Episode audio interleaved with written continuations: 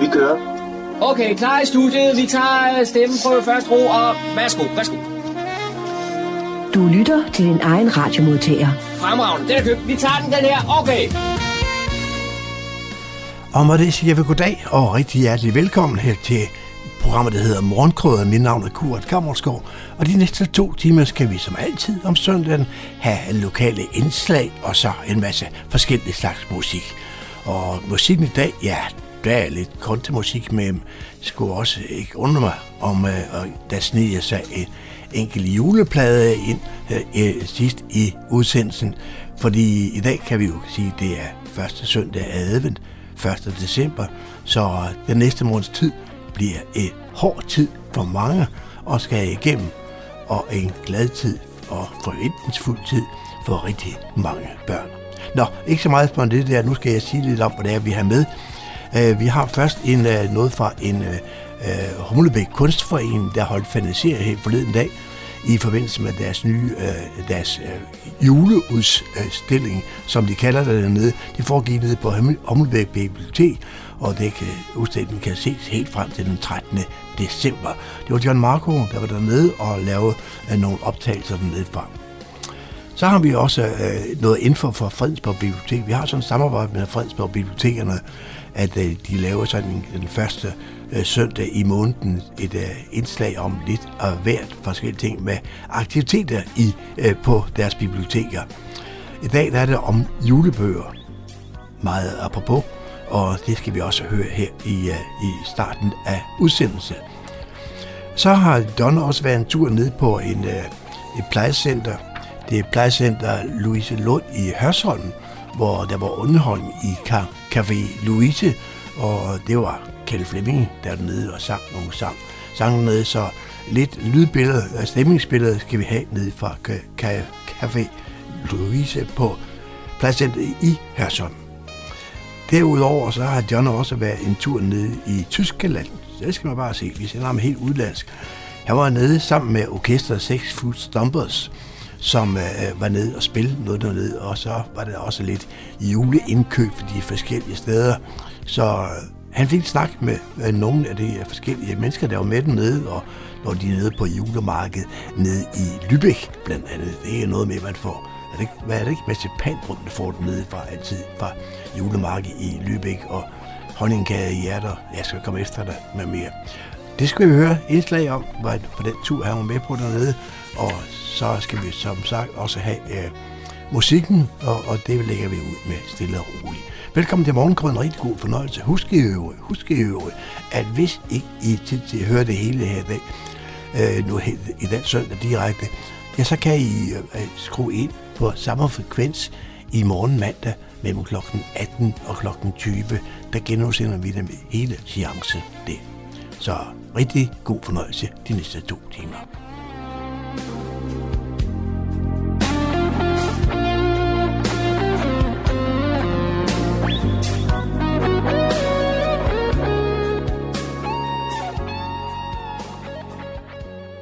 Det er lørdag formiddag, og jeg står her på biblioteket i Humlebæk, og anledningen er, at Humlebæk Kunstforening netop skal til at åbne en udstilling med en af de lokale kunstnere, Ege Arp-Hansen. Og Ege, du er klar? Ja, det kan du tro, jeg er, og jeg glæder mig. Vi fik hængt alle malerierne op i går, og jeg synes selv, det er blevet en meget, meget smuk ophængning, som jeg er virkelig glad for. Det har været nogle...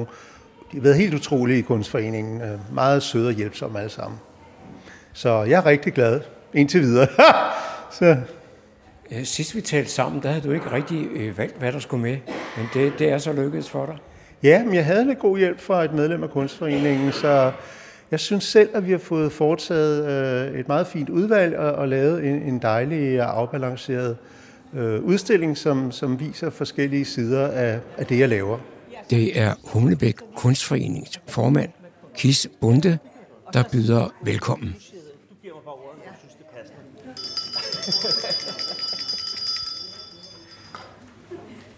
Ja, goddag og velkommen til alle vores medlemmer, og også til alle, der bare er ny. Ja. Og også til alle, der bare er nysgerrige og gerne vil se den kunst, vi udstiller her som sædvanligt, og vi kalder det her vores juleudstilling, hvilket de kan se på blomsterne og på kagerne og så videre, så videre. Det er vores juleudstilling, og den er vi meget glade for, at vi kan byde jer velkommen til. Så vil jeg gerne præsentere og sige særlig velkommen til Ege her.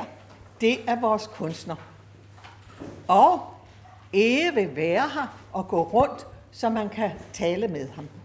Og så har vi i dag inviteret Per Frost, og det er til at åbne udstillingen, og det vil Per Frost gøre for os. Vi siger tak, fordi du vil komme. Tak. Tusind tak for invitationen, og tak for ordet. Det er en fornøjelse igen at stå her i de her lokaler, se på kunst, og især lokalkunst. Tak til Humlebæk Kunstforening for en konstant og solid indsats, der gør godt for fællesskabet. Det, at vi mødes med hinanden, er så vigtigt for, at vi kan trives. Det er så vigtigt, at vi bruger tid på at forstå hinanden, og for alt i verden undgår misforståelser. Se nu bare debatten om vinter- eller julemedister. Vinter- eller juleboller. Ja, min stavekontrol lavede det om til juleballer. En overophedet debat om ingenting, som er svær at forstå og komme ind til pointen af. Hvis de berørte bare gjorde en indsats for at forstå, i stedet for en kæmpe indsats for det modsatte, altså at misforstå. Og jeg skifter nu til vinterjul på min bil i november, og jeg får også julelys i øjnene, når jeg som her møder rare mennesker og ser god kunst. Julen tænder noget i mange af os. Jeg er selv fan og elsker samværet omkring julen, selvom jeg spiser og drikker meget i december. Og set i kunsten og kulturens tegn, så har julen jo også meget at byde på. Jeg elsker juleudsmykningerne rundt omkring, både i butikker, på gaden og privat i haverne. Det er både kønt, og det signalerer noget kultur og nogle traditioner på den gode måde. Den glæde og det gode fællesskab, der er omkring julen, kunne godt kopieres til mange måneder, andre måneder, altså med andre temaer. Jul i december er nok til mig, og det er lige meget nok, når Radio Soft spiller julemelodier fra første november. Julen skal holdes i hævd, og en måneds tid er rigtig fint, og jeg nyder børnenes glæde ved juletiden. Kunsten blomstrer her i Fredensborg Kommune. Der er så mange gode foreninger og fællesskaber, der folder sig ud med både udøvende og kunstinteresserede. Det viser en livlig kommune, der samler og som tør vise sig frem. Der er noget særligt ved at mødes om kunsten, at enes om den, at være uenige om den og samles om den. Som nu den allermest aktuelle sag, hvor Talers kunstværker er købt af et firma, der producerer ure, hvor tanken er, at Talers, Talers værk skal ødelægges og standses ud i små cirkler, der skal anvendes som urskiver. På den ene side, så må køberen vel selv gøre med værket, hvad de vil, når de i dyre domme har købt det. På den anden side, så mærker jeg ordet blasfemi på vej ud over mine læber, og det er jo passeret. Det kan da ikke være rigtigt, at et særligt kunstværk bare skal destrueres for usel mammon.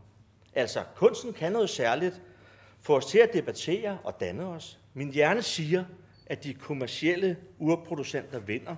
Mit hjerte siger, at Taler vinder i Østre Landsret, når en domsmandsret om lidt skal afgøre det. Til dagens udstiller, Ege Arp-Hansen, i øvrigt, nitten otteoghalvtreds er en rigtig god årgang. Ja, det opdagede jeg også. Jeg har været rundt i dit univers på internettet, på Instagram og også her på udstillingen. Og jeg vil ikke gå ind i en anmeldelse, for jeg ved, der kommer sådan en lille samtalesalon senere om øh, lige præcis, øh, hvad det er, du kan. Men blot sige, at jeg bliver øh, omtoget, betaget og nysgerrig. Og hvis kunst kan påvirke følelsesmæssigt, så er du i mål.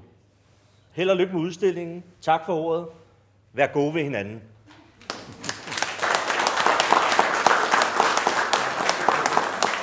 Og så er jeg jo vild med det der med at råbe hurra.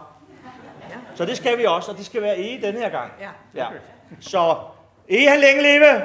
Hurra! Hurra! Hurra! Så tre hurtigt. Hurra! Hurra! Hurra! Det var ikke dygtigt. Tak. Nu sidder jeg sammen med et af bestyrelsesmedlemmerne her i Humlebæk Kunstforening, nemlig Lis Engel. Og lige nu er den her udstilling af Ege Arp-Hansens værker netop åbnet. Og jeg forstår, du har haft en finger med i, i spillet. Ja, men det var i virkeligheden ikke mig, der fik øje på Ege Arp. Jeg kendte ham slet ikke. Det var øh, Torben i bestyrelsen, som bor i nærheden af Ege, og de mødtes af og til nede på Strandvejen. Og øh, de talte så om det, og Ege fortalte, at han var begyndt at male. Og så var Torben oppe og kigge, og han blev så begejstret, at han syntes, at vi i bestyrelsen skulle ud og se, hvad det var, Ege arbejdede med. Og så var vi på vores første udflugt til en meget, meget specielt arbejdende kunstner, som jeg godt vil sige, jeg har ikke set nogen gøre det på den samme måde før overhovedet. Det var overordentligt spændende. Men det var også så anderledes, så der var en del øh, debat i bestyrelsen bagefter, om det nu var noget for medlemmerne eller ej. Så vi har store forventninger til, nu det er lykkedes at få udstillingen op, at øh, den vil gøre indtryk og øh, vække måske forundring, begejstring, spørgsmålstegn øh, på mange måder. Det var i hvert fald ideen. Det er en anderledes udstilling, end vi måske ofte ser, når vi har de store fællesudstillinger, hvor man ligesom har lidt af alt muligt. Her har man en, der helt tydeligt viser, at han arbejder dybt, dybt seriøst med nogle få enkle ting, han udforsker. Og øh, der vil jeg fremhæve, at det er klart, at farven er en af elementerne, han er optaget af. Men også det store, grænseløse, fornemmelsen af rum eller uendelighed. Så der er en grundfølelse, kan man sige, en grundstemning i hans billeder, som, øh, som indfanger en form for universelle, kosmiske fornemmelser af, hvor er vores eksistens, hvad er meningen, hvor går grænserne fra og til, og er vi grænseløse væsener i virkeligheden? Er vi forbundet på nogle måder, vi ikke altid tænker over? Det synes jeg i hvert fald er et af de øh, felter, der ligesom kommer frem, når man fordyber sig i dem. Så har det været meget spændende at følge Ege i forberedelsen til udstillingen. Han har virkelig arbejdet dybt seriøst med det, og det er et stort arbejde at sætte øh, sådan en separat udstilling sammen og få den til at blive, som man gerne øh, vil have det. Og han arbejdede først kun med de store formater. Og fordi vi øh, i øh, kunst, øh, hvad hedder det, Humlebæk Kunstforening sagde til ham, ja, men vi vil jo også gerne have, at du havde nogle små, så var han først meget sådan tøvende, tvivlende, og det pludselig blev han grebet af det, og så blev han faktisk bidt af at lave de små øh, formater, og begyndte at lave små serier i dem, som vi så har haft en fantastisk fornøjelse af at kigge på og sætte op i collager. Og her bliver det meget tydeligt, at et andet af elementerne, det er rytmer. Ikke bare rytmer i det enkelte billede, men rytmer i helheden, i de der kontekster, man sætter tingene i. Så det er en anden ting, jeg vil fremhæve, at et hvert kunstværk skifter mening og betydning i forhold til, hvem der giver dig opmærksomhed, hvor meget opmærksomhed, og hvor det bliver anbragt henne, og hvilken slags lys man ser det i. Så derfor er hvert øjeblik unikt, og det er det, kunsten måske kan gøre os opmærksom på. Udstillingen med kunstneren Ege Arp-Hansens værker kan ses på Humlebæk Bibliotek frem til den trettende december. Det var John Marco, der havde produceret dette indslag. Så er det blevet tid til tredje afsnit af bibliotekspodcasten, som Radio Humleborg og Fredensborg Bibliotekerne laver sammen. Du har nok bemærket, at december måned er over os, og her i bibliotekspodcasten, der skal årets højtid sandelig heller ikke gå ubemærket forbi. Jeg hedder Anders, jeg er kulturformidler ved Fransborg Bibliotekerne, og jeg vil gøre mit til, at dit julehumør det kommer helt i top i dag. Vi skal nemlig snakke om gode, sjove og hyggelige julebøger, som du kan læse sammen med dine børn eller børnebørn i løbet af juletiden. Og det allerførste, jeg vil gøre for at få dig i den helt rette julestemning, er at sætte lidt lækker, blød julejazz på til dig. Sådan der. Så er vi i gang. Årets allerhyggeligste måned er startet. Vi tæller dagene ned til jul, mens vi samles over julemad, julekalendere og forhåbentlig også en hel masse julebøger. For hvad er hyggeligere og skaber mere julestemning, end at læse julefortællinger i fællesskab? For at guide dig igennem december måneds julelæsning, vil vi i dag inspirere dig til, hvilke bøger du kan læse for eller med dine børn og børnebørn. Du får både anbefalinger fra vores børnebibliotekarer, og så har vi også fået gode tips fra nogle vaskeægte børn her i Fredensborg. Først skal du læne dig godt tilbage med din gløgg og pebernødder og lytte til vores to børnebibliotekarer, Sofie og Johanne, der hver har taget en bunke bøger med, som du med fordel kan kaste over i denne her søde juletid. Johanne, vil du starte med at fortælle om øhm, den første bog, som du gerne vil anbefale? Det vil jeg gerne. Mm. Den første bog, jeg gerne vil anbefale, det er en, der hedder Jul på den gamle herregård. En øh, bog af Peter Gotthard, som er illustreret af Leila Petersen. Øh, den er fra to tusind og otte, og det er en kalenderbog på et hundrede og syv sider med fireogtyve kapitler, og den er rigtig velegnet til oplæsning. Den handler om Amanda, som bor på en herregård, der hedder Helmås Holm, sammen med sin far. Øh, Amandas mor, hun er sangerinde og turnerer rundt i hele Europa, så hun bor ikke på gården sammen med dem. Øh, Helmersholm ligger et godt stykke ude på landet, så der er ikke ret mange venner øh, derude. Men Amanda bliver rigtig gode venner med nissedrengen Nick, som bor oppe på loftet sammen med nissemor og nissefar. Og Amanda elsker at komme på besøg op, fordi nissefar, som har boet på gården i næsten tre hundrede år, har en masse gode historier at fortælle. Øh, Og nogle af de historier, det er jo klart, dem skal man jo ud og udforske. Så Amanda og Nick, de tager på en masse eventyr. Og en af de ting, som de, de gerne vil, det er, at de vil faktisk gerne hjælpe Amandas far med den dårlige økonomi på Helmersholm. Så da nissefar fortæller om nogle skattejagter, eller nogle skatte, der er blevet begravet, så går de på skattejagt. Og så hører man jo sådan om, hvad der sker. De møder også et spøgelse og andre væsener rundt omkring på gården. En lille sidehistorie er, at Helmersholm trænger til at blive restaureret. Så Amandas far, han låner nogle penge, så han kan få lavet alle installationerne på gården. Og så kommer der en rigtig, rigtig sød elektriker, som hedder Lena, som Amandas far prøver på alle mulige måder at lære at kende. Og hun har også en rotte, som, en kælerotte, som, som også har en lille historie. Mm. Det er en rigtig hyggelig, rigtig hyggelig bog, som er smadret.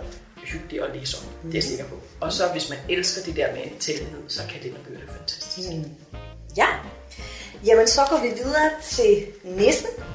Og det er en øh, fortælling, som er skrevet af Astrid Lindgren i nitten tres. Den her udgave, den er så illustreret af Kitty Crowther og udgivet i to tusind og tolv. Og det er en rigtig, rigtig fin øh, billedbog, øh, som er så fin til oplæsning for de mindste. Og øh, den handler om næsten.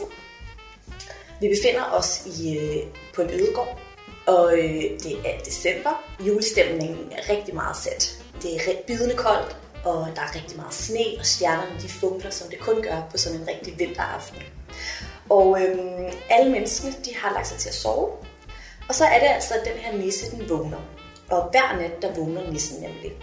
Og nissen den har boet på den her gamle gård i mange, mange år, og den har det helt samme natlige ritual hver nat. Den vågner så den her nat og tager sine små bitte træsko på, og så bevæger den sig ud for at sige hej til alle dyrene på gården, og hej til alle de mennesker, som bor på gården. Så først så går den ned til køerne for at se, om de har det godt, så går den ned til hunden for at se, om den har det godt, og så ned til hønsene. Og så afslutter den ligesom dens lille natlige tur med at øh, tage hen til menneskene og se på forældrene, som ligger og sover så fint under deres varme dyne, og så sige øh, godnat til børnene, som ligger og sover under deres dyne. Det er bare en rigtig, rigtig fin fortælling, som virkelig sætter julestemningen. Er så fin og hyggelig, og det er sådan lidt spændende også for børn at høre, om hvad laver nissen egentlig om natten. Og den eneste måde, det er at sige, at der er ingen af menneskene, som bor på den her gård, som overhovedet har set nissen. Så øhm, den eneste grund til, at de ved, at nissen findes, det er, fordi de hver morgen kan se en små, bitte skubaftryk rundt omkring i sneen, have bevæget sig rundt på hele gården. Så, så fint en billedbog til oplæsning. Yes. Den næste, jeg vil anbefale, det er Villas fra Valby holder jul mm. af Anne-Sophie Hammer. Og den er illustreret af Dina Gellerts. Øh, den handler om Villas, som glæder sig helt vildt til jul. Vågner op den første december, og der er kalendergaver. Han får en lille globus med en nisse i, der man kan ryste, og så er der sne. Og han skynder sig ind til sine forældre og siger, vi skal pynte op og sådan noget. Og de, nej, lad os nu lige vente lidt. Den første december, der får de besøg af mormor og morfar. Og så får de hver en... Lilla, så hans storsøster får hver en chokoladehælder. Lille søster får ikke nogen, fordi hun er for lille. Mm. Ja. Og der fortæller mormor så, at hun så en nisse, dengang hun var barn. Og så bliver Villas, han bliver helt vild for, at han også vil se en nisse. Så han beslutter sig for, sammen med sin gode ven Alexander, at de skal bygge en nissefælde. Øhm, og så øh, går den vilde nissejagt. Det er så desværre ikke nissen, der går i fælden. I første omgang i hvert fald. Øh, og det skaber selvfølgelig lidt problemer for Villas. Det er en rigtig sød historie, som fortæller om, om hygge i julen og julegaveindkøb og øh, Lucia og alle mulige sjove eventyr, som Villas øh, han går på. Villas bruger hver aften, der, når hans lille søster bliver lagt i seng, så begynder han at fortælle hende om julen, fordi hun ved ikke noget om julen, og det synes Villas er rigtig sød. Og så handler den lidt om Villas' veninde, som skal være storesøster. Hun er enebarn, og hun vil bare ikke have hverken en lille søster eller en lille bror og sådan. En rigtig hyggelig historie på femogtyve kapitler, og det femogtyvende kapitel, det er der simpelthen, fordi det er så kedeligt, at alle ting slutter den fireogtyvende Ja. Så der er bare lidt ekstra kapitel med. Ja. Og Villas, han, han går i første V, øh, så der sker også en masse ting på hans skole, som man hører om. Så bevæger vi os videre til Halle Hundi og Julen, skrevet af Thomas Lagermann Lunde. Det er en rigtig, rigtig god serie, Halle Hundi-serien. Øh, der er skrevet flere forskellige bøger i serien, og de kan læses hver for sig. Den her, den er illustreret af Rasmus Breinhøj, og den er udgivet i to tusind og to. Og øhm, det er en oplæsningsbog, så den er god til at læse op for øh, de mindste, men de lidt ældre børn kan også læse den selv. Det er en rigtig sjov og gakket og skæg historie. Og øh, hende, Hanne, hun øh, går i børnehaveklasse, og hun er bare den sødeste, mest fantasifulde og sjove pige. Og hun bor i Hundi sammen med hendes familie. Hun bor sammen med hendes mor Ruth og hendes far Henrik. Og øhm, derudover har hun så også en mormor, som hedder Rulle Marie. Og så har hun også en onkel, som hedder onkel Bobby Brun. Og onkel Bobby Brun, han arbejder i Slagelse Syd, lokalcirkus af alle steder. Og øh, Hanne, hun er meget fascineret af det her cirkusliv, men øh, hun er også fascineret af ham, at hun ikke rigtig kan finde ud af, arbejder han egentlig i et cirkus, eller er han egentlig en nissemand, eller måske han endda er julemanden. Hun er meget fascineret af onkel Bobby Brun og, øh, og hele hans liv. Men øh, udover at hun bor med hendes mor og far, så bor hun altså også med to hunde. Hanne har to pudelhunde, og de er meget royale, fordi de hedder Frederik og Joachim. Og øh, ja... Og de hunde her, de er øh, royale, fordi at øh, Hanne, hun er meget sikker på, at hun selv er en prinsesse også. Og hun er faktisk også øh, medlem af Prinsessepartiet. Et parti, som hun helt selv har stiftet, og som der altså kun er et medlem af. Og det er altså hende selv. Okay. Og øh, Hanne, hun glæder sig jo rigtig, rigtig meget til jul. Det her, det er også en julefortælling med fireogtyve historier.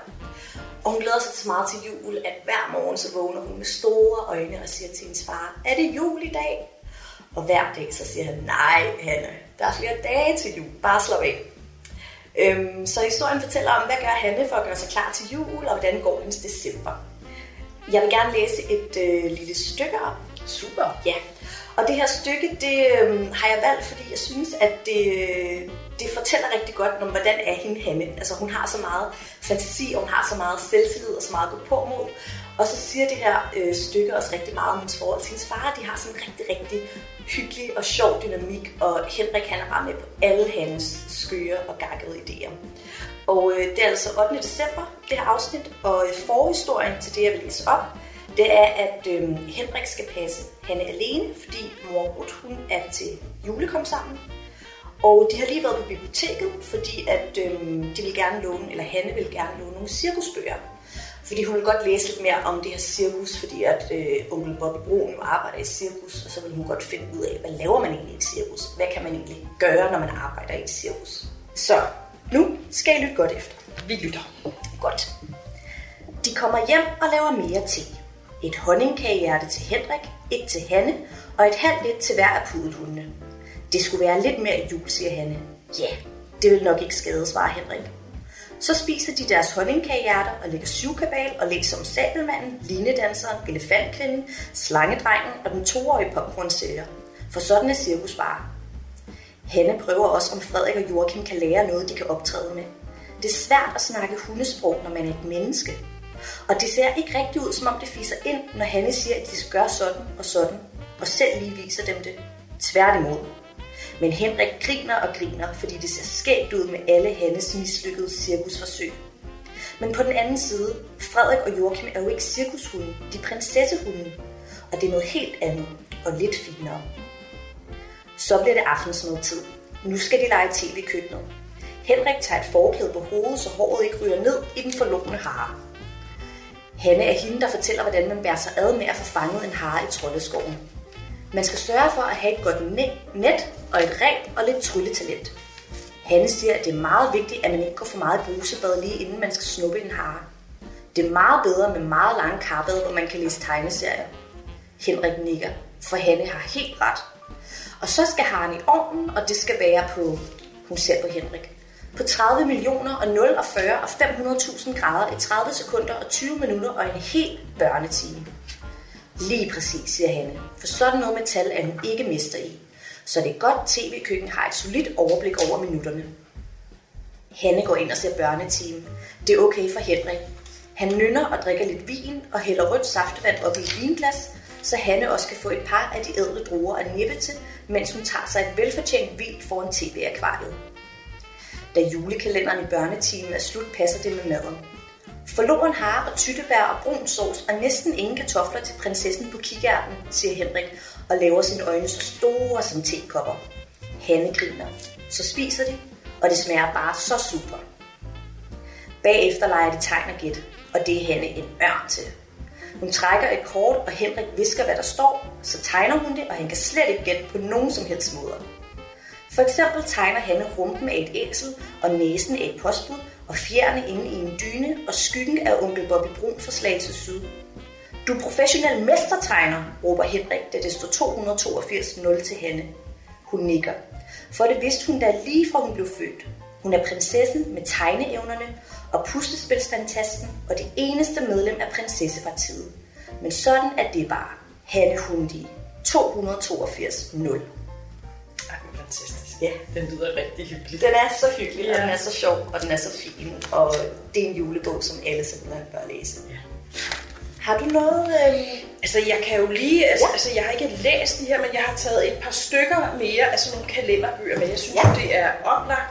Det er en god måde at få børn ind i bøgernes verden. Ja. Det er en god måde at blive komme julestemning, ja. Og det er en rigtig god måde at samle familien på ved at sidde og læse nogle kalenderbøger. Mm. Øh, jeg har en bog her, som hedder Fjæs om nisserne i skoven. En bog af Bent Rasmussen, som handler om en trolden Fjæs, som har fanget syv nisser i syv træer. Og så er der en skovhugger, der hedder Hurtighans, og hans kone Fudeline, som øh, får befriet øh, de her nisser, og så øh, og hjælper dem på alle mulige måder. Og så bliver nisserne enige om, at de vil opfylde nogle ønsker. Det er en bog på to hundrede syvogtyve sider øh, med fireogtyve kapitler, og den er også velegnet til oplæsning. Så har vi Nissemaskinen af Svend Nordqvist, som handler om Pedersen Findus, hvor Pedersen kommer til at love Findus, at julenissen kommer øh, juleaften. Og han, og han tror ikke på nisser, så han ved jo godt, at der ikke kommer nogen nisser. Men han vil ikke skuffe Findus, så han beslutter sig for at bygge en nissemaskine. Og så hører man om, hvordan det går ude på gården øh, med alle de ting, der sker. Og der sker mystiske ting, og om hvordan Pedersen spekulerer på og bliver stille, når han tænker på, hvordan man skal bygge en nissemaskine. Mm-hmm. Og den sidste, det er en bog af Jesper Brunsum, som hedder Drengen, der vil redde julemanden fra at blive skåret i skiver. Som handler om Kai, som bor sammen med sin lillebror og sine forældre. Øh, men hans forældre har rigtig travlt, så de får ansat en au pair. Og Kai, han er helt overbevist om, at hun har en mission, og det er, at hun skal op, nordpå, op på Nordpolen og have skåret julemanden i skiver.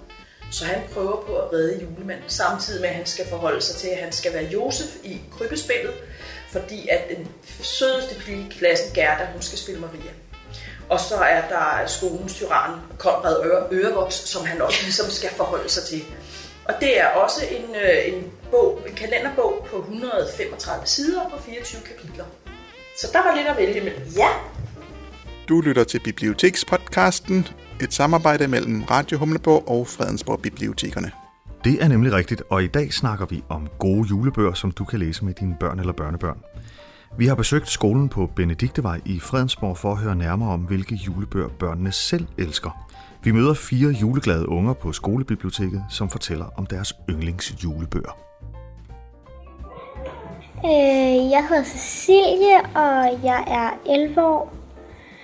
Jeg går i femte B på Fransborg skole.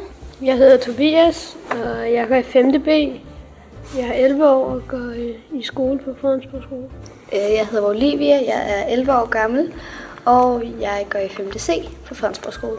Jeg hedder Mathilde, og jeg er ti år gammel, og jeg går i fjerde B på Fransborg skole. Den bog, jeg gerne vil fortælle lidt om, den hedder Nisser, og den har mig og min mor så læst fire fem år træk. Mm. Øh, hver jul og hver dag. Mm. Og hvad, og det er en pop-up-bog? Ja. Ja. Og hvad, så når du åbner den, hvad sker der så på siderne? Alt muligt. Man kan så åbne ting, alt muligt. Ja. Det er rigtig spændende. Og hvad er historien bag? Er det så, at den fortæller om, hvad nisserne laver til jul? Og... ja, og hvordan de lever mm. og sådan lidt. Hvad er det? Hyggeligt. Ja, øh, min bog hedder Tante Stellas Hus, og den er skrevet af Cecilie Ingkøn. Ja. Mm. Øhm, hvad hedder det? Mig og min mor, eller min mor, hun kom i gang hjem med den, altså, fordi hun havde været ude at handle, handle i Name It. Og så begyndte vi så at læse i den, og så læste vi et kapitel hver dag. Mm-hmm. Og det, sådan, det var en meget rar følelse, fordi det var ikke så tit, mig og min mor, vi læste, altså, vi læste historier sammen. Så sådan et, hver aften, så kunne vi læse sammen. Det var meget behageligt og meget hyggeligt. Den handler om øh, to børn, Emma og Karl, som skal hjem til deres øh, tante Stella og bo øh, til dagene, eller i dagene op til jul. Øh, hvad hedder det? Hun bor ude i sådan en skov, øh, hvor øh, hvad hedder det? Hvor der sker nogle ting. Det der, det der hele bogen handler om, at de skal prøve at finde eller nøglen til hele eller til jul, mm. øh, hvor øh, hvad hedder det? Hvor alt julepynten er og sådan noget. Så ja, den var rigtig god. Vil du fortælle? Øh, ja. Ja, min bog hedder øh, Juleønsket, og det er Kenneth Bøgh Andersen, der har skrevet den, og den handler ligesom om, at, mm, yeah, at, julen, at det er juleaften, og så øh, sker der alt muligt. En gavemaskine går i stykker, eller den går ikke rigtig i stykker, men der er nogle børn, der ikke rigtig ønsker sig noget. Og så er der så nogle to nisser, som bliver meget nysgerrige, og så vil de så gerne hjælpe. Og den har jeg læst sammen med min veninde to gange, og sammen med min mor. Så jeg plejede mig og min veninde sidde og læse den sammen med pebernødder og sådan noget. Fedt! Hvad er det, der gør den så god? Det er fordi, det er ikke kun øhm, sådan gode ting, der kan også godt være sådan nogle ting, der er lidt triste. Og hvad siger du? Min bog hedder Havenæsserne flytter ind, og det er, den er skrevet af Josefine Ottersen. Den handler om de her to havenæsser, Persille og Knot, som bor med deres bedstemor ude i et æbletræ. Og øhm, så vælter en, et stormtræet lidt før jul, og så øh, flytter de så ind i et rødt hus, hvor der bor de her to katte, som hedder Svingvorm og Knækhår. Øhm, ja, og de vil godt have fat i de her nisser. Mm. Men til sidst så ender det med, at de bliver sådan på en måde en del af familien. Er det sådan en, som du godt kan lide at læse flere gange? Eller? Ja, mm. vi har også læst den højt i klassen og sådan. Nå, okay, så er I alle sammen. Er der fireogtyve kapitler i? Ja, så øhm, man kan læse den fra den første december til den fireogtyvende Okay. Ja. Min mor har også tænkt sig at læse den op for os. Ja, hyggeligt. Det er nemlig rigtig hyggeligt. Og hvis du har lyst til at få fingre i de bøger, børnene anbefaler her, eller de bøger, som vores børnebibliotekarer anbefalede tidligere i udsendelsen, så gå ind på fredbib punktum d k skråstreg podcast. Her kan du nemlig finde litteraturlister med tips til julelæsningen. Samme sted kan du også komme med forslag til, hvad de næste afsnit af bibliotekspodcasten skal handle om. Inden vi siger tak for nu og slipper jer ud i juleræset, skal vi også lige bringe en lille rettelse. I sidste afsnit af bibliotekspodcasten, der fortalte vi om de små forlag, og jeg kom desværre til at sige, at vores hovedperson, Christel Sunesen, var med til at arrangere festivalen Året er løs i Hillerød. Men det er hun ikke. Hendes forlag, Ekbatan, er deltager godt nok i festivalen, men hun er ikke med til at arrangere den, så det er altså forkert. Det er faktisk Hillerød Biblioteks helt eget kraftværk af en projektleder, Karen Elisabeth Jensen, der står for den festival. Så skulle det være på plads, og nu kan du trygt gå i gang med at finde nogle af alle de gode julebøger, vi har anbefalet her i dette afsnit. Bibliotekspodcasten er produceret i samarbejde mellem Radio Humleborg og Fredensborg Bibliotekerne. Og hvis du har gode idéer, feedback eller andre tanker om podcasten, så skriv til os inde på hjemmesiden på fredbib punktum d k skråstreg podcast. Det er også her, du kan genhøre dette afsnit og alle de forrige og kommende afsnit af Bibliotekspodcasten. Jeg hedder Anders Greis, jeg er kulturformidler ved Fransborg Bibliotekerne. Rigtig glædelig jul, og tak fordi du lyttede med.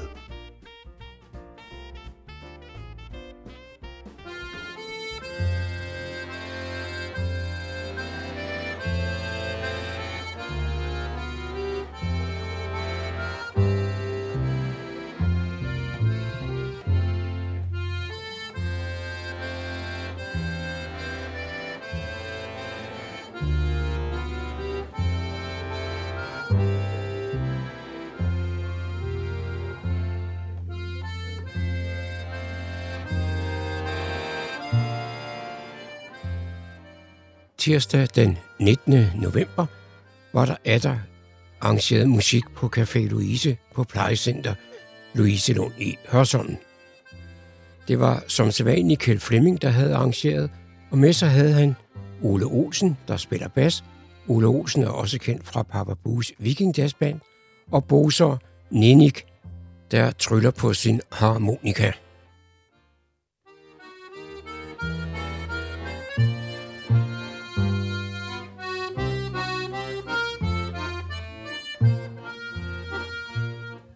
Den søde, flinke, pæne, unge pige skal ud til bal og danse lidt på tå. Og moren siger, åh, men jeg vil sige, at du skal passe meget, meget på. Hun mistede den i nat på Dangletango, på trods af morens mange gode råd. Det er ikke mange voksne piger desværre, der nu om dagen ejer sådan noget. Hun mistede den i nat på Dangletango. De søgte bag ved hver et sengeben. Der findes mange lumske unge herrer, der godt kan lide at snuppe sådan en. Så fandt hun en i hjørnet af salonen, og inspektøren åndede lettet op. Den lignede godt nok mimik på fasongen, men var for stor til hendes spæde krop. Hun mistede den i nat på Dangleterre. Hvordan og hvor, det spurgte alle om. Men Mimmi huskede ikke klart desværre. Hun vidste kun, hun havde den, da hun kom. De spurgte tjener, kalene og kokken, og på tjen, der var meget elegant. Vi krydsforhørte faktisk hele flokken. Ja, men de sagde, det ikke mig, og det var sandt.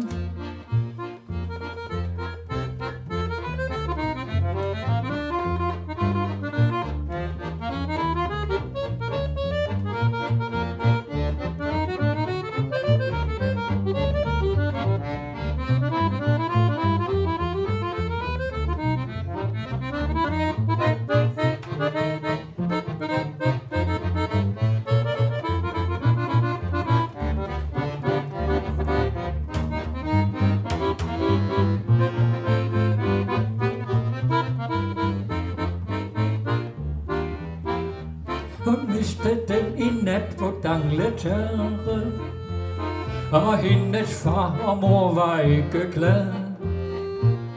At vi ved, det kunne ikke være værre. Det var jo dog den eneste, du havde. Vi havde næsten opgivet af slags søge, da chef på ten værdigt par den ind. Og så sagde han med blink, er vi mest fine mink, som hun troede hun havde tabt på Dangleterre, som hun troede hun havde tabt på Dangleterre.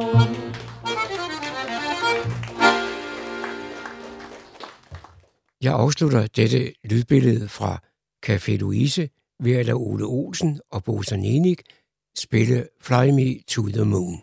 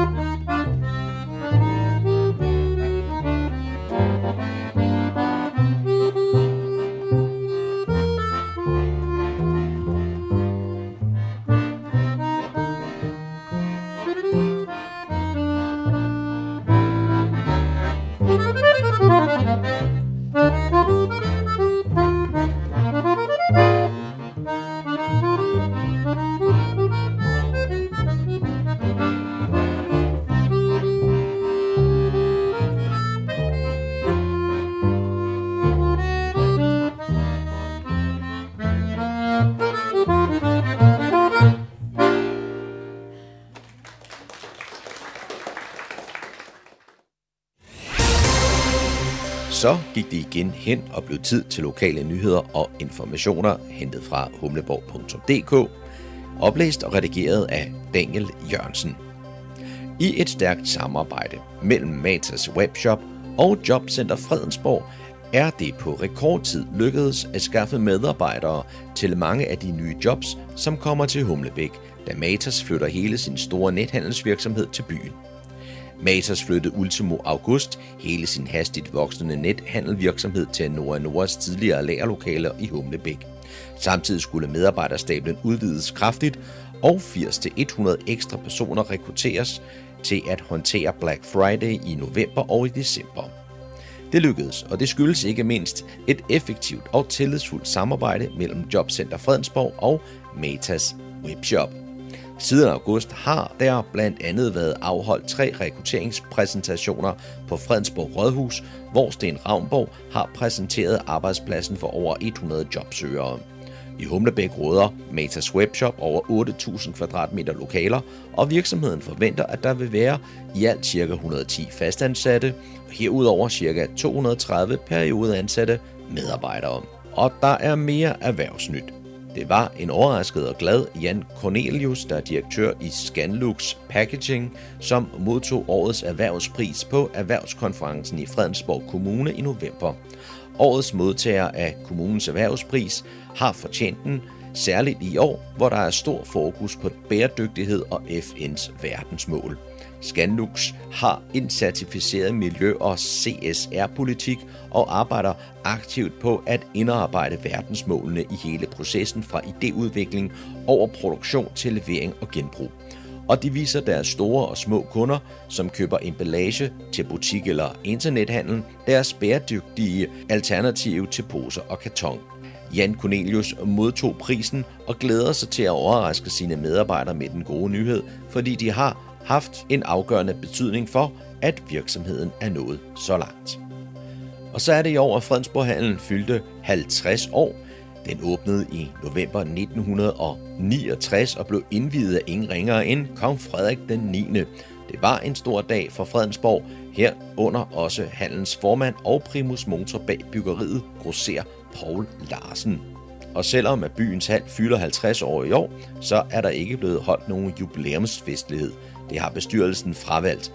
Man vil hellere bruge midler på at forskønne hallen at give byens hal en rigtig stor gave, som alle, der kommer til hallen, kan få glæde af. I uge toogfyrre i skolernes efterårsferie gik malerne i gang, og i dag er forskønnelsen færdig med første etape. Næste etape forventes i sommeren tyve tyve. Et meget stort ønske er en ekstra træningshal, en såkaldt kostald-løsning, det vil sige en ren træningshal uden tilskuerpladser. Derudover skal der være plads til at få det populære samlingssted Café Time Out ned i stueplan, og så bruge de tomme lokaler på første sal til f.eks. danseskole eller til e-sport.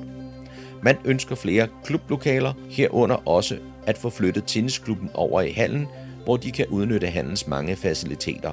Hallens bestyrelse har igennem de seneste ti til tolv år samarbejdet med kommunen og lavet rigtig mange udskiftninger af de indre dele. Byens hal kan bestå i mange år endnu, men gerne med tilbygninger, der kan rumme mange flere idrætsudøvere. Idræt er sundt, den sociale side er sund, man har de frivillige, men mangler plads. Det skriver Charlotte Sander, som er formand for halbestyrelsen, samt medunderskriver Egon Fransen, der er halchef. Det var, hvad vi havde fundet frem af lokale nyheder og informationer fra Fredensborg og omegn, oplæst redigeret af Daniel Jørgensen. Læs disse og mange andre nyheder på humleborg punktum d k.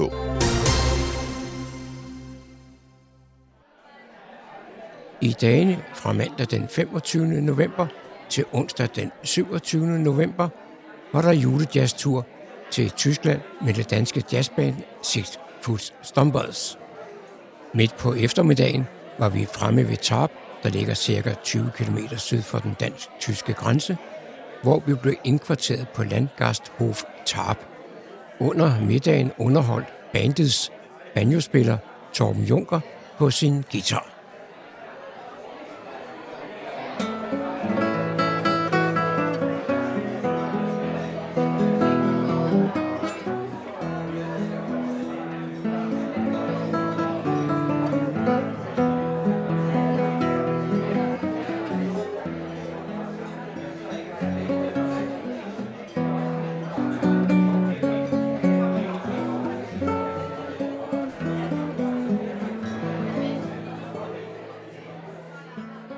Efter vi havde indtaget en dejlig treretters menu, gik orkestret Six Foot Stompers på scenen.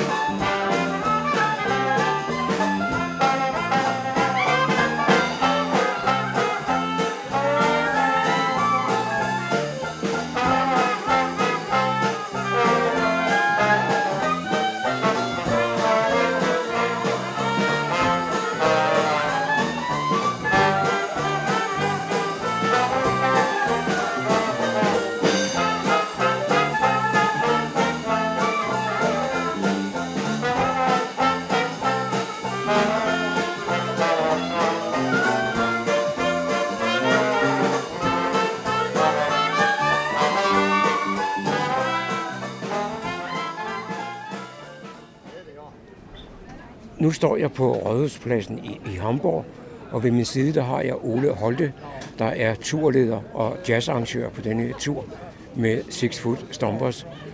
Ole, hvordan går det? Ja, foreløbig er det da gået rigtig fint. Altså, vi har jo haft en fin tur over Fyn og Jylland og til syd for Flensborg, hvor vi var i Tarp i går med, med, med jazzmusik med Six Foot Stompers. Der overnattede vi på Landgasthof Tarp, hedder det. Og så her til morgen har vi lige været et smut inde omkring Slesvig by, øh, og folk havde lejlighed til at besigtige den gamle domkirke i byen, inden vi drog videre her til Rådhusmarkedet i, i Hamborg, hvor der er julemarked. Og der er vi jo i den situation, at vi nu har givet folk nogle, nogle timer til at gå rundt og kigge på det her øh, meget hyggelige marked, synes jeg det er. Og så skal vi jo ud på vores hotel og indlogeres her i eftermiddag, og i aften er der jazz nede i Cotton Club her i Hamborg. Også med Six Foot Stompers, som er med som underholdt både i går og skal gøre det igen i aften. Nu er det aften, og vi er gået i Cotton Club, Hamborgs ældste jazzklub.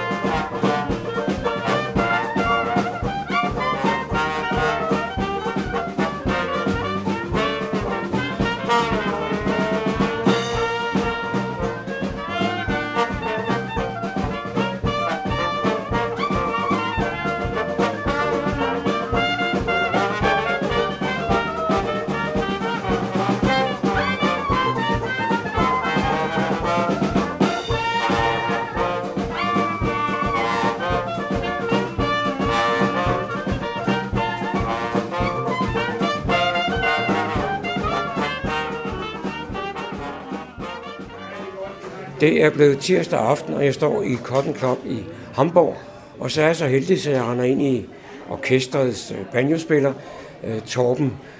Og øh, Torben, udover at spille banjo, så spillede du lidt på, på guitar i aftes?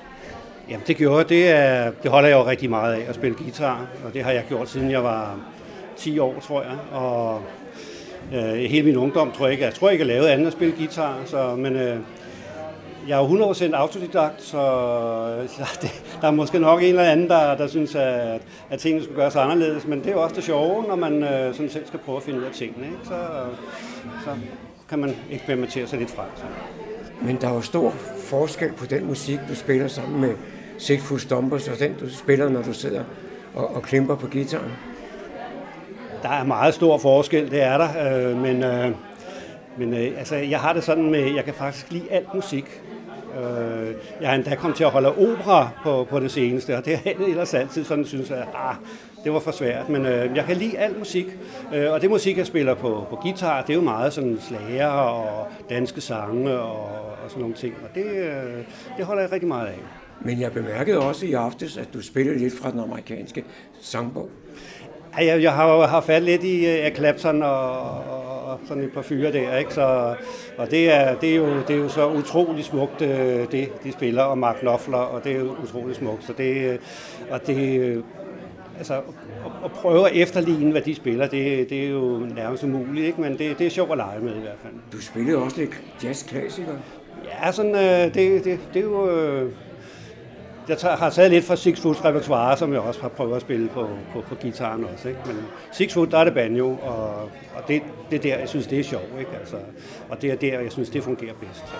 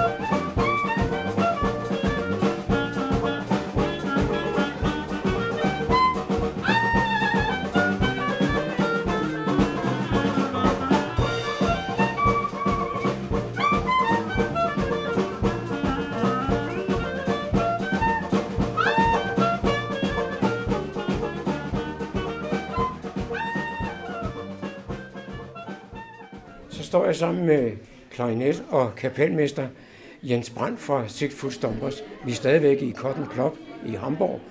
Og Jens, det går da vist meget godt. Det kan vi da kun være tilfredse med. Der, lokalet har jo været fyldt op med, med gæster. Vi har godt nok selv medbragt nogle af dem i vores, på vores bustur her, vores jazztur. Men, øh, men der er også kommet en del øh, andre danskere, som er taget herned på egen hånd, og der er en del tyske gæster også, så der har været fyldt pænt op i aften. Så det har været en, det har været en fornøjelse for os at spille for så stort et publikum, og så på sådan et, et historisk sted som Cotton Club her i Hamburg. Ja, det er jo et af de ældste spillesteder i, i Tyskland overhovedet, eller måske i Europa. Ja, det er jo det, man hører i hvert fald, og nu har vi godt, vi har spillet her en gang før jo, i, øh, i to tusind og seksten. Øh, der har været lidt udskiftning siden da på forskellige poster i orkestret, men øh, det har været en stor oplevelse for os og med det her genbesøg i Cotton Club. Jeg står der som publikum og fornemmer også den gode stemning, både blandt jer musikere, men også hos publikum. Ja, det har været en fornøjelse, altså det har det virkelig, og der, det er jo altid rart for musikere og orkester, når der, når der er en god respons fra publikum, og det skal jeg lige love for, der har været i aften. Så det har været, det har været en rolig, jeg kan roligt sige en stor succes for os, og det har det givetvis også været for publikum, det kan jeg ikke forestille mig andet. Så nej, det har været dejligt at spille her og være her igen.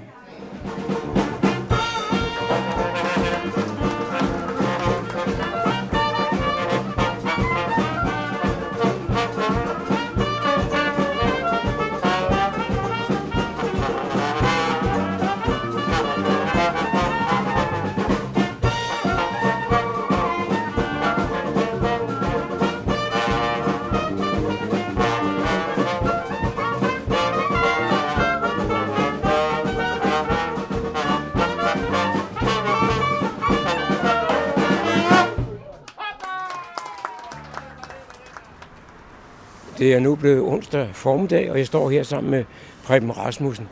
Og nu har vi været hjemmefra i et par dage, Preben. Ja. Hvad, hvad synes du om sådan et trip som det her? Jamen, jeg synes, det er rigtig fint, og det, der er det måske ikke det bedste, for vi kommer også fra musikken, men det er jo, at når man kører med Ole Holte, så ved man, at tingene lige er i orden. Det klapper bare.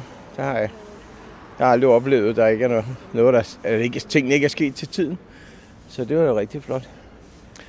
Og udover musikken, så er der også en lille smule kultur i anden retning. Ja, altså for det første, så er det jo øh, samværet med venner og dem, man har været med sammen, øh, sammen med tidligere og sådan noget, det er, jo, det er jo en rigtig stor del af det. Og så ser man jo også lidt øh, og, og stopper på steder, hvor det er interessant. Så, og det er jo også en del af det, at Ole Holte, han laver nogle gode ture. At han får samlet op på de der lokale ting, der er. Det synes jeg er fint.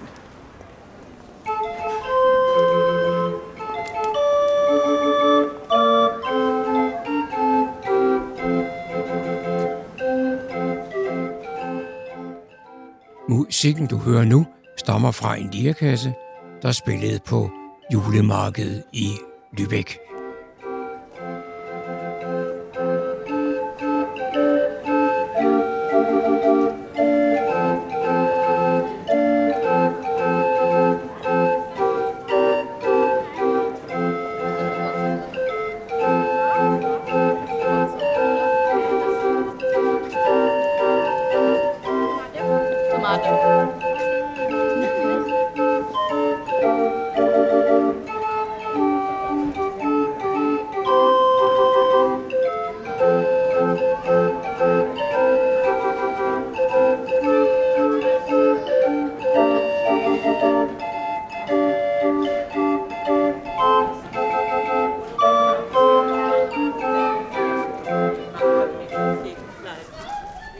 Så står jeg med en af gæsterne her i Lübeck, nemlig Ami.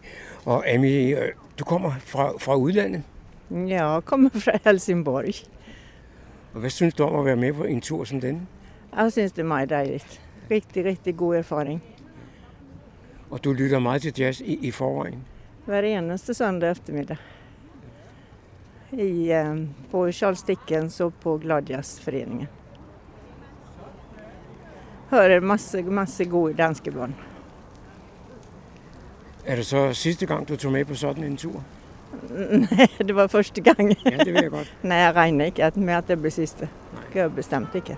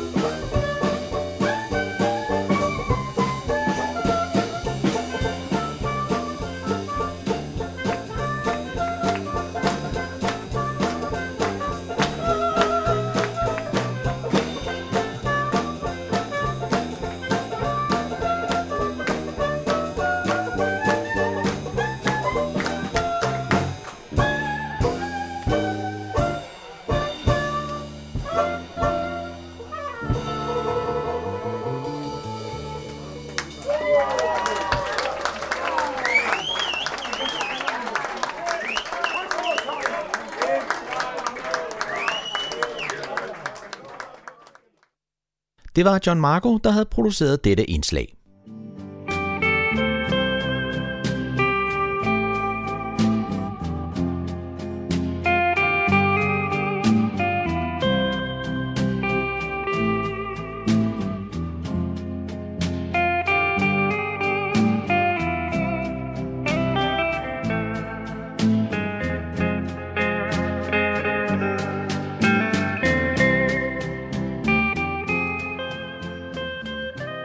Toner fortæller os, at vi er nået til afslutningen på denne uges udgave af programmet, der hedder Morgenkrøden. Her fra redaktionen, som består af undertegnet, jeg hedder Kurt Kammerlsgaard. Ja, der siger jeg tak for nu, og på genhør en anden god gang.